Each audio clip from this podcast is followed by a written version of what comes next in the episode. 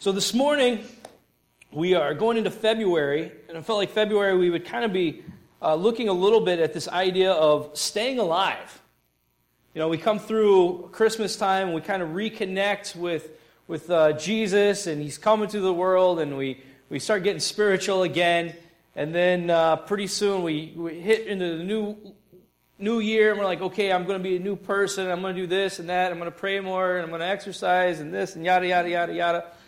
And life just ends up being as rough as it was last year sometimes.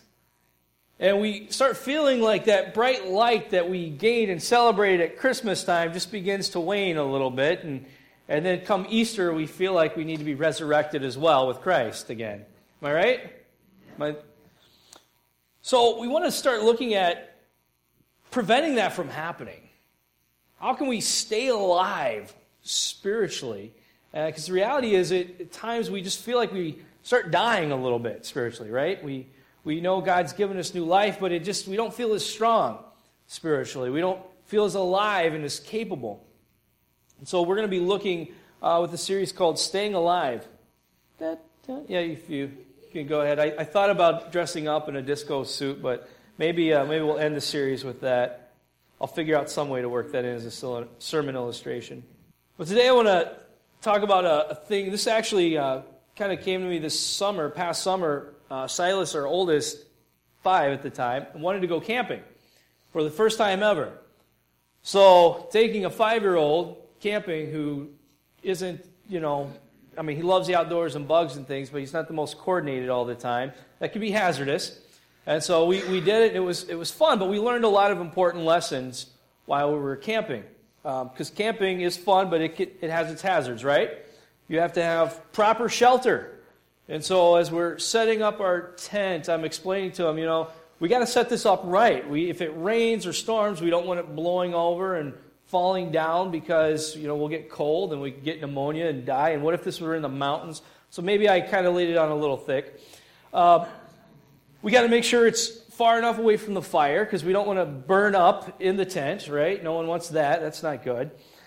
So we got shelter. We are putting in. He was a good helper. Go get the stakes. Nope, don't do this. Do it that way. And at one point, he he was doing it a different way than it needed to be done. I said, "Hold on, stop." I said, "This is how we stay alive. We listen to Dad. Say it with me." And he said, so he, he repeated. So we end up creating this motto. Um, how do we stay alive? We listened to dad. So obviously, mom wasn't there, uh, but uh, it worked for us. Fire, we had to look at the fire, had to teach him, you know, fire's a lot of fun. When, when mom's not here, we can put it in the fire and we can twirl it around and, as long as we're at safe distances and no one gets poked. But we learned about, uh, you know, don't uh, put your gasoline close to the fire. We learned all these safety things, things that are kind of practical. Animals, you don't just go picking up a random snake, right? That's, that's, not, uh, that's not a good thing to do unless you're an expert at that. Uh, we went swimming. You know, there's a lot of swimming's a lot of fun, but he didn't know how to swim, so about not going out too deep on his own, learning to stay close, all those things. If you're going to go under the water, make sure you come back up. All those are real important things. Real important things. So within all of that, we use the motto, how do we stay alive? Say it with me. How do we stay alive? No, no, the, the second part. I say, how do we stay alive? You say, there you go. All right, I can take you all camping now. And this also applies, you know, this is very practical advice. You know, I let them know this applies to zombie apocalypse, natural disasters, riding bikes as well, all that thing. This, this motto works well. And so, this idea of obeying one's parents or Heeding the advice of those wiser or more experienced is a biblical principle. Uh, we see in Ephesians chapter 6, verse 1 through 3. You ready, kids? You with me? This is actually in the Bible. Your parents aren't teasing you, okay? It says, Children, are there any kids in here? All right, this is cool. All right, God's talking to you right now. So listen. Children, obey your parents because you belong to the Lord. Right? Are you, are you belong to Jesus, right? Yeah. We even sang a song about that. So he says, because of this, verse 2, honor your father and mother. Do you know what that means to honor them? It means to listen to them, to be respectful, even when, and you know what? Sometimes they are wrong, okay? I will admit, sometimes they are wrong, but you know what? If you do what's right and you respect and honor them, hopefully they will apologize and they will do even better the next time, okay? But I guarantee you, you're probably way more wrong than they are. So, so honor your father and mother. This is the first commandment with a promise. If you honor your father and mother, oh, this is cool. Jesus makes a promise with us. If you honor your father and mother, things will go well for you and you will live, you'll have a long life on earth. So Paul is quoting Exodus chapter 20, verse 12, Deuteronomy chapter 5, verse 16, when God was talking to his people, he was addressing issues and he was saying, you know, you guys are being crazy, you're all wanting to do your own thing, you're being disrespectful and rude to each other. And so he set up different rules for everyone, even for the kids. And Paul was talking to the church in Ephesus, and he talked to the husbands, and he talked to the wives, and he talked to the leaders of the church, and he even talked to the kids because kids are important. Jesus thinks kids are important. So he was even talking to them. And there's some practical application to this and wisdom um, to this, not only physical lives, but also to our spiritual lives as well. How many of you know there's, there's some practical reasons why kids should listen to their parents, right? How many of you kids have ever run out in the middle of the road and heard your parents yell at you? A few of you? I had that happen when I was 16, okay? Almost got hit in the middle of Indianapolis. My mom let out this blood curdling scream, Jared! And I stopped, and this car goes right in front of me. So, uh, she was not happy at me because I guess after moms give birth to us and they feed us and they go without a lot of sleep, they don't want to see us just, you know, run over. It makes them a little angry that we aren't careful. So that's why moms get a little crazy sometimes. They got a lot invested in us. You with me, kids? Yeah. All right, cool.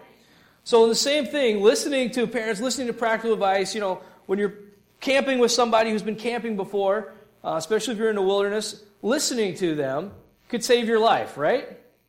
It's, it's very good. If you're going to be climbing a mountain, um, listen to the person that knows how to tie the rope. Don't just tie it like you would your shoestring. These are practical things. So, in the same way, this also applies to our spiritual lives as well. How do we stay alive? We listen to dad. There you go. You guys are tracking. Good. Listening to dad. We have a heavenly father, right? Deuteronomy chapter 11, verse 1. Love the Lord your God and keep his requirements, his decrees, his laws, his commands always. There's a reason for this.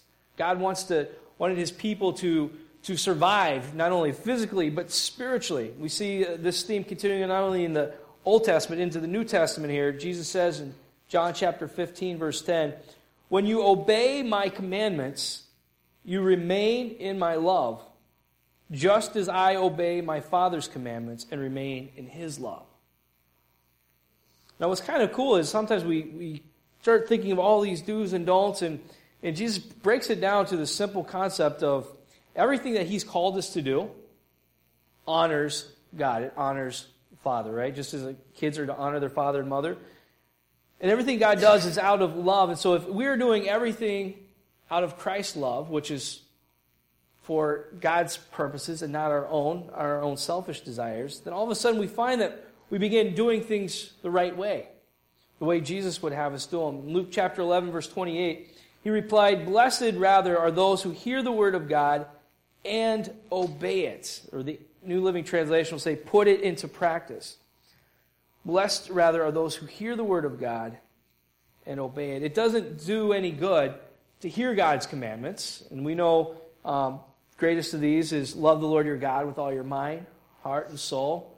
And the second is to love your neighbor as yourself. So everything that God tells us to do in the Bible can go right back to those two things. And sometimes when we have troubles figuring out what to do in life, because we can't find in the red letters, it doesn't specifically say what to do in this exact situation. We can always go back to those two things. 2 John chapter 6 verse 1, and this is love that we walk in obedience to his commands. As you have heard from the beginning, his command is that you walk in love. We are to walk slash live out our lives out of love for God and for others. If God is our main passion and desire, then we are going to start thinking and, and living and, and doing what He wants rather than we want. And if His heart and passion and desire is for other people to know Him, then the things that we do are then going to be based on how can we best do that rather than can we best let people know who we are in our brokenness. Luke chapter 10, verse 27. The man answered, You must love the Lord your God with all your heart, all your soul, all your strength, all your mind, and love your neighbor as yourself. These are great to know, and we know the Ten Commandments. We know that those still in existence. We're still not supposed to murder, steal, kill, lie, commit adultery, all those things, right?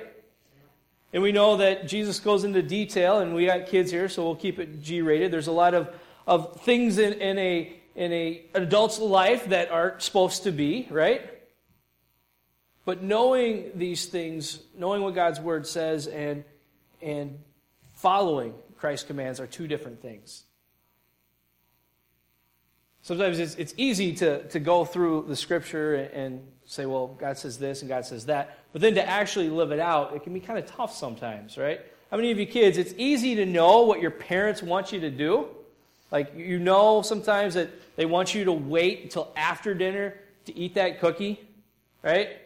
Or that donut that's just been sitting there staring at you all day on the countertop. Is it hard not to eat that donut or cookie? Yeah, it can get kind of tough sometimes.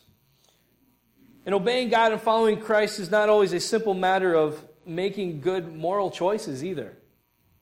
Sometimes we get in our minds that, well, I, we kind of put our spirituality into this little box or this checklist, and we say, okay, God said, don't do this. Oh, hey, good. I didn't even want to do that. Um, God said, don't do that. I kind of want to do that, but I didn't. You know, and we go on down through the line and we're like, oh, I screwed up there, but okay, I asked for forgiveness, so I can double check that, cross it off, God's grace. Good. Okay, I'm good. And we go down through the line and we're like, okay, I'm a good Christian. I'm following Jesus. I checked everything off on the box. And, and unfortunately, sometimes we equate our, the, our spiritual life to um, making good moral choices. And that's part of it, don't get me wrong. That's part of following God's commands. But sometimes we can find ourselves at different crossroads in life that aren't necessarily matters of morality. We make decisions all the time in our life that aren't necessarily a decision of good versus evil, right? And they can be decisions that could potentially have big consequences. They, they steer us in one direction or another in our lives. But how we choose to respond can take us farther into or out of God's will for our lives. Sometimes we wonder, oh, God, I've been checking off this morality list. I've been doing a great job, you know, and I'm. Sometimes we get a little pharisaical. We get like the Pharisees in the Bible. They were the people who prided themselves on being so good and following all the rules and being more spiritual than everyone else. But Jesus said they're dead inside. They're like whitewashed tombs. There's death. There's no spiritual life actually inside them. Proverbs chapter 3, verse 5 through 6 gives us a little insight. It says, Trust in the Lord with all your heart. Do not depend on your own understanding. Seek his will in all you do, and he will show you which path to take. Too often times we reduce following Christ to making good moral decisions, and we forget the fact that God has a plan for each and every one of our lives. And He has things that He's wanting to do. And no matter how far out of His will or plan we spent most of our life, He's like, I don't care where you are right now. I've got a perfect plan for where you are right now. I can use you. I can use this. This is great. We've got a plan. And the problem is sometimes we never take time to figure out what it is God wants us to do. And so we're continually, we're like, I'm reading my Bible. I'm, I've, I've learned all the commandments. I've, you know, I've corrected some bad habits and behaviors in my life, and I'm starting to, to do this and that. How come I feel like I'm so outside of where God wants me? And as we see here in Proverbs, we are to seek God's will in all you do. That's why when we pray, Thy kingdom come, Thy will be done, we're to be praying for find out, okay, God, what is your purpose? What is your will? Because I, I've got my own ideas, but the reality is God's ideas are sometimes a lot better than my ideas. I don't think so in the time because I think I have great ideas, and, and my ideas would cause me a lot less heartache and headache sometimes. At least I think. But in the long run, it's proven time and time again in my life that God has better plans for me. My plan was to travel the world, jump out of airplanes, blow things up, um, you know, be Jason Bourne or James Bond or whatever. That's what I really, really wanted to do. God had different plans. And even after God called me into the ministry, and it was in kind of a, one of those moments in life I'm kind of talking about here, there comes a moment where everything seems to kind of crash in on you a little bit. We kind of get those moments in lives where we, we hit a brick wall in life. We're like, okay, God, what next? And it's not a matter of sinning or not sinning, it's a matter of what do I do next, God? So this summer, I've been a pastor five years, I believe. Five years and four months ago from that date, I was still telling God I did not want to be a pastor, and that was a bad idea. Go back another three months before that, and I was this close to saying, You know what, God? Not your will, but my will now. Because your will's tough, God. i am tired of trusting you. I'm tired of not really knowing where you're taking me. Uh, this whole faith thing, it's really stretching me. You know what? I, I told you I would give this, this a plan. And you know what? I tell you what, God, I'll still be a good Christian. I'll do what's right. But I'm going to go off and, and I'm going to pursue my own pursuits. How about that? And God, being a gracious, loving Father, was there the whole time. And, and at one point, I'm filling out a job application, or kind of a job, job application, and uh, it would have dramatically taken my life to a whole nother place. Can a person be a Christian and do that type of job? Sure, they can. Could I have done the job and done it well? Sure, I could have. Could I have still been a Christian? Absolutely. But have I chosen that path? And keep in mind, this was not a path that was necessarily morally wrong or right path it would have been outside of God's will for my life. As I'm sitting there filling it out, and I all of a sudden the Holy Spirit just hit so strong, and I just felt that sick feeling just swarm inside my gut. And I heard, not audibly, but I just heard pretty clear. I heard this voice, and God said, Don't open that can. And I got this picture of this rusty can, all kind of jagged edges popped up, and just these green, yellow worms just all kind of crawling out of it. And I'm like, oh, yeah, but, yeah, but God. And, I, and again, my fingers had mid stride to hit send or submit, and God again says, don't open that can. And I just felt like God said, listen, son, daughter, whatever, if your God's speaking to you through this, you can go that route, but I'm God and I know where it's going to take you. I know you better than you know yourself. And I know that that route will ultimately lead to death. It'll lead to heartache. It'll lead to destruction of a lot of good things.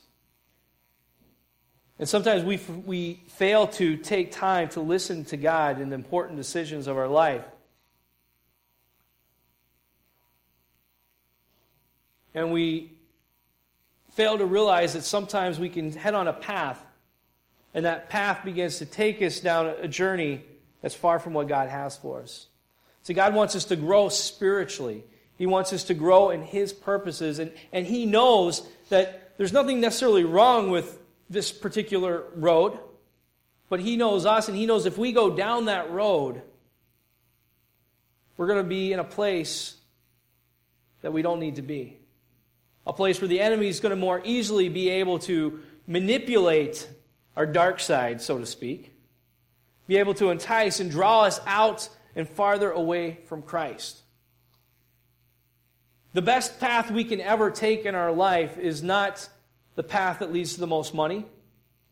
It's not the path that is the path of least resistance. In fact, sometimes God will call us to take the trails that are the most rugged and have the most vines and have the steepest incline. But if you talk to any explorer in the world, I just heard on NPR, it was kind of cool. There's this uh, canyon, I think in Washington State, there was a guy, he's the first person to ever see this spot. He was a helicopter pilot, um, and they were flying, putting, dropping water uh, over fires, and, and they never ever get to fly real low over the ground unless there's a fire. So he got to do it this time. I'm sure they kind of actually secretly enjoy that. Uh, and they're flying real low, and he swoops down over a canyon, and he looks down, and there's this creek, and all of a sudden this creek or this river just disappears straight down. And he's like, What in the world? And so he ended up getting some people, and they went exploring, and they went through some really, really rough terrain to get there. And it was tough, and it was dangerous. But they finally made it, and they got to see something amazing and beautiful these cliffs and all these waterfalls hidden inside that no one in our modern times that we know of knew this existed. It's kind of the same way with God. It can be a little tough, it can be a little strenuous. But He's the experienced guide. They had an experienced person there teaching them and leading them through all of this. And God leads us through, and then all of a sudden we come through to where He wants us to be. And we can't ever imagine going any other way, place or doing anything else different. Looking back in my life now, I can't imagine, thank God I listened to my dad. I listened to my father, and even my earthly father, I have to, it's actually his birthday yesterday. I have to thank God that my parents instilled, they said, you can do anything you put your mind to. You're capable of that. They said, but the thing you need to do is ask God what He wants you to do and do that. Is it possible to live a morally perfect life and be spiritually dead and far outside of God's will for our lives? Yes. And this is why it's so important that we, we follow the leading of the Holy Spirit. Jesus said, I'll send you a guide, I'll send you a helper, I'll send you empowerment so that we are able to continue to move forward towards the things God's called us to, to grow and to stay alive spiritually. We see a great example in Revelation chapter 2, verse 1 through 7, as the church of Ephesus. And Jesus is speaking to John, through John, to his church. He says, Write this letter to the angel of the church in Ephesus. This is the message from the one who holds the seven stars in his right hand, the one who walks among the seven gold lampstands some beautiful poetic imagery. And God's basically saying that I'm writing this to you, the church leaders. Um, I am the God who created everything. My spirit fills everything, guides you in everything. So listen up. Verse 2 I know all things you do. I have seen your hard work and your patient endurance. This is Jesus speaking to him. He's saying, Hey, I've seen everything that you've done. You've been, you've been listening, you've been obeying my commandments. Great job. I know you don't tolerate evil people. You've examined the claims of those who say they are apostles but are not. You've discovered they are liars. You have patiently suffered for me without quitting. Sometimes that gets misconstrued there. You don't tolerate evil people. He's talking about um, evilness and idolatry within the church body and, and making sure it gets corrected. We know the world's evil and we don't want to partake of it, but we got to still tell them about Jesus. You've examined the claims of those who say they're apostles but are not. You've discovered they are liars. You have patiently suffered for me without quitting. Awesome. Pretty good report. I imagine they're sitting there like, yes, yes.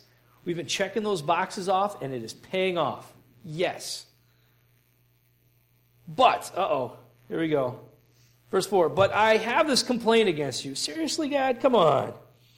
You don't love me. Ouch or each other as you did at first. So they still love God. There's still motivation there, but we see this dwindling. The, the life of their, their spiritual being has begun to dwindle a little bit. They've died spiritually a little bit. They're in the process of dying. You don't love me or each other as you did at first. Look how far you have fallen. Turn back to me and do the works you did at first. If you don't repent, I will come and remove your lampstand, which is a representation of God's presence and his spirit being with them, from its place among the churches. But this is in your favor. You hate the evil deeds of the Nicolaitans. These were people that just did whatever they wanted and thought God should bless them for it, just as I do. Anyone with ears to hear must listen to the Spirit and understand what he is saying to the churches. To everyone who is victorious, I will give fruit from the tree of life in the paradise of God. Says, Look how far you have fallen. He wasn't saying, Yeah, you've, you've achieved all of this good stuff. Yeah, you've done this and you've done that. Great job. But where's the passion? He's like, Where's your love for me? You remember when you were first a believer and you're still a little bit messy, but but you were excited about me and you were excited and you couldn't wait to go tell your neighbors and your friends about what I did for you on the cross? I would rather have that messy, excited, and passionate person than someone who checks off every box but eh, is kind of in love with me, who kind of cares about the people in this world. But he goes on to encourage them, says, Look, I've done it. He's saying, Don't give up on this. You've done a great job. But this is nothing without this. Those checked off boxes mean nothing. They're, they're not really a testament of me unless you have passion and a love and a desire for me. And so he reminds them listen to the Spirit. So here's a couple practical things. How do we listen to dad? Life gets kind of busy and, and hectic sometimes, right? And so these are simple things that we all probably know. Some of us may do really well, some of us may not. And I guarantee you, each and every one of us can always improve in it, and we have seasons where we, we do better than others. So, how do we listen to dad? Pretty much like we would with any earthly father who's got wisdom and knowledge and loves us and is there for us. We give him our undivided attention. How many of you have ever had to ask a little kid, say, hold on, hold on. Okay, look me in the eyes. I'm trying to tell my kids something, something. They're like, yeah, yeah, yeah. And they're, stop. Look me in the eyes. Do you hear the words coming out of my mouth? Okay, good. Now, do this. And then they're like, oh, yes. See, when you listen, it's easier. It's the same thing with God, and, and we aren't any different than little children. We like to think we are, but we're not. We need to give God our undivided attention. This means daily time with Him. We always have different schedules, we always have different ways of times that we pray. But it is so crucial that we actually pen in like if if if we got free tickets to the Packers game, you better bet we're we're clearing off the calendar and we're marking that day, right? Unless you're not a Packers fan. Okay, I see. There you go. Okay, maybe a Badgers game. Okay, all right, there we go. All right, I didn't want to get you in trouble here. You know, maybe someone gave you Super Bowl tickets and we can go cheer on Peyton Manning, right? Got some Bronco fans here. Uh, man, you guys are a rough crowd this morning. All right, I guess it's Packers or nothing. so imagine the God of the universe. Okay, just imagine this for with me. Imagine if the God of the universe, uh, okay, moved heaven and earth so he could actually be with us and spend time with us and talk to us. All right, and even sent his Holy Spirit to commune and interact with. Imagine if that were the case. Imagine if we had a book called the Bible that tells us all of that. I imagine we would get excited and we would make time in our busy schedules. Don't worry, my toes are getting stepped onto here. But we, we don't, do we? Not always. And so that's what Jesus is talking through John to the church in Ephesus, and that's what he's telling them. He's like, You've been doing a great job, but you're giving time and your undivided attention to so many things except me. As we sang in the song, it's all about Jesus, it's all about you. That's Our spiritual life it needs to be all about Jesus. Two times we make our spiritual life about me, how, how good I am, how um, much I can do this and do that. And it's about how much do we love God. That is the mark of our spirituality. That is the root from which it grows. So, one, very practical, undivided attention. Just like uh, when we learn to hear and recognize voices, you know, you're with your kid, you're at the mall, um, or you're with some friends and you're going to a game and you get shuffled in the crowd you're trying to get someone's attention. If you don't really know and recognize that person's voice, it's just one more person yelling, trying to get someone else's attention. And so, in the same thing, as we take that, that time alone with God and sit there, and so fortunately, um, I had just enough time with God that when I was sitting there at my computer trying to decide what path to take in my life, whether to fill out this resume and submit it or not, I recognized that voice that was speaking to me, and I knew that wasn't my voice. That time when we're really busy and we're out and there's people going on and we're working through life, and all of a sudden God says, Hey, don't go there. Stop and say hi to this person. You're like, Why? That, that I'm, I'm, I'm, I got to go shopping, God. And He says, Stop and talk to that person. And because you've spent time listening to Him, you know that that's the voice of God. And so you do, and then God ends up, turns out they're going through a really rough time or they something they needed a ride, and God just ended up using you to perform a miracle in a way. Because we've learned to listen. If we don't take that time daily, listening to God's voice in the morning and at night, you know, whenever it is, but you got to take that undivided time. We too often times we, and I'm guilty of this, we try to squeeze our God time in with, with other time.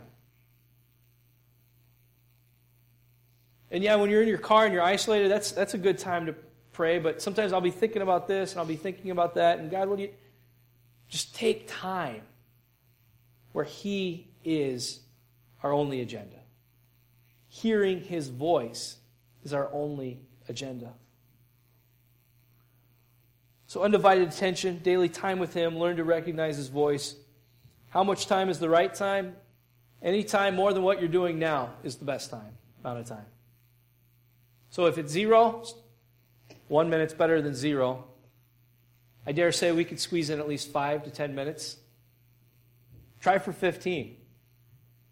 Try for 15 minutes a day to just say, okay, God, I don't want to be like this, like the Ephesians here.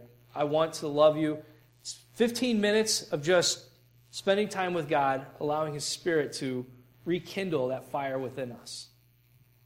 And it's amazing when we stop thinking about all the questions that we have for him and just let him speak, we begin to understand what he wants us to do and begin to recognize his voice later on in the day.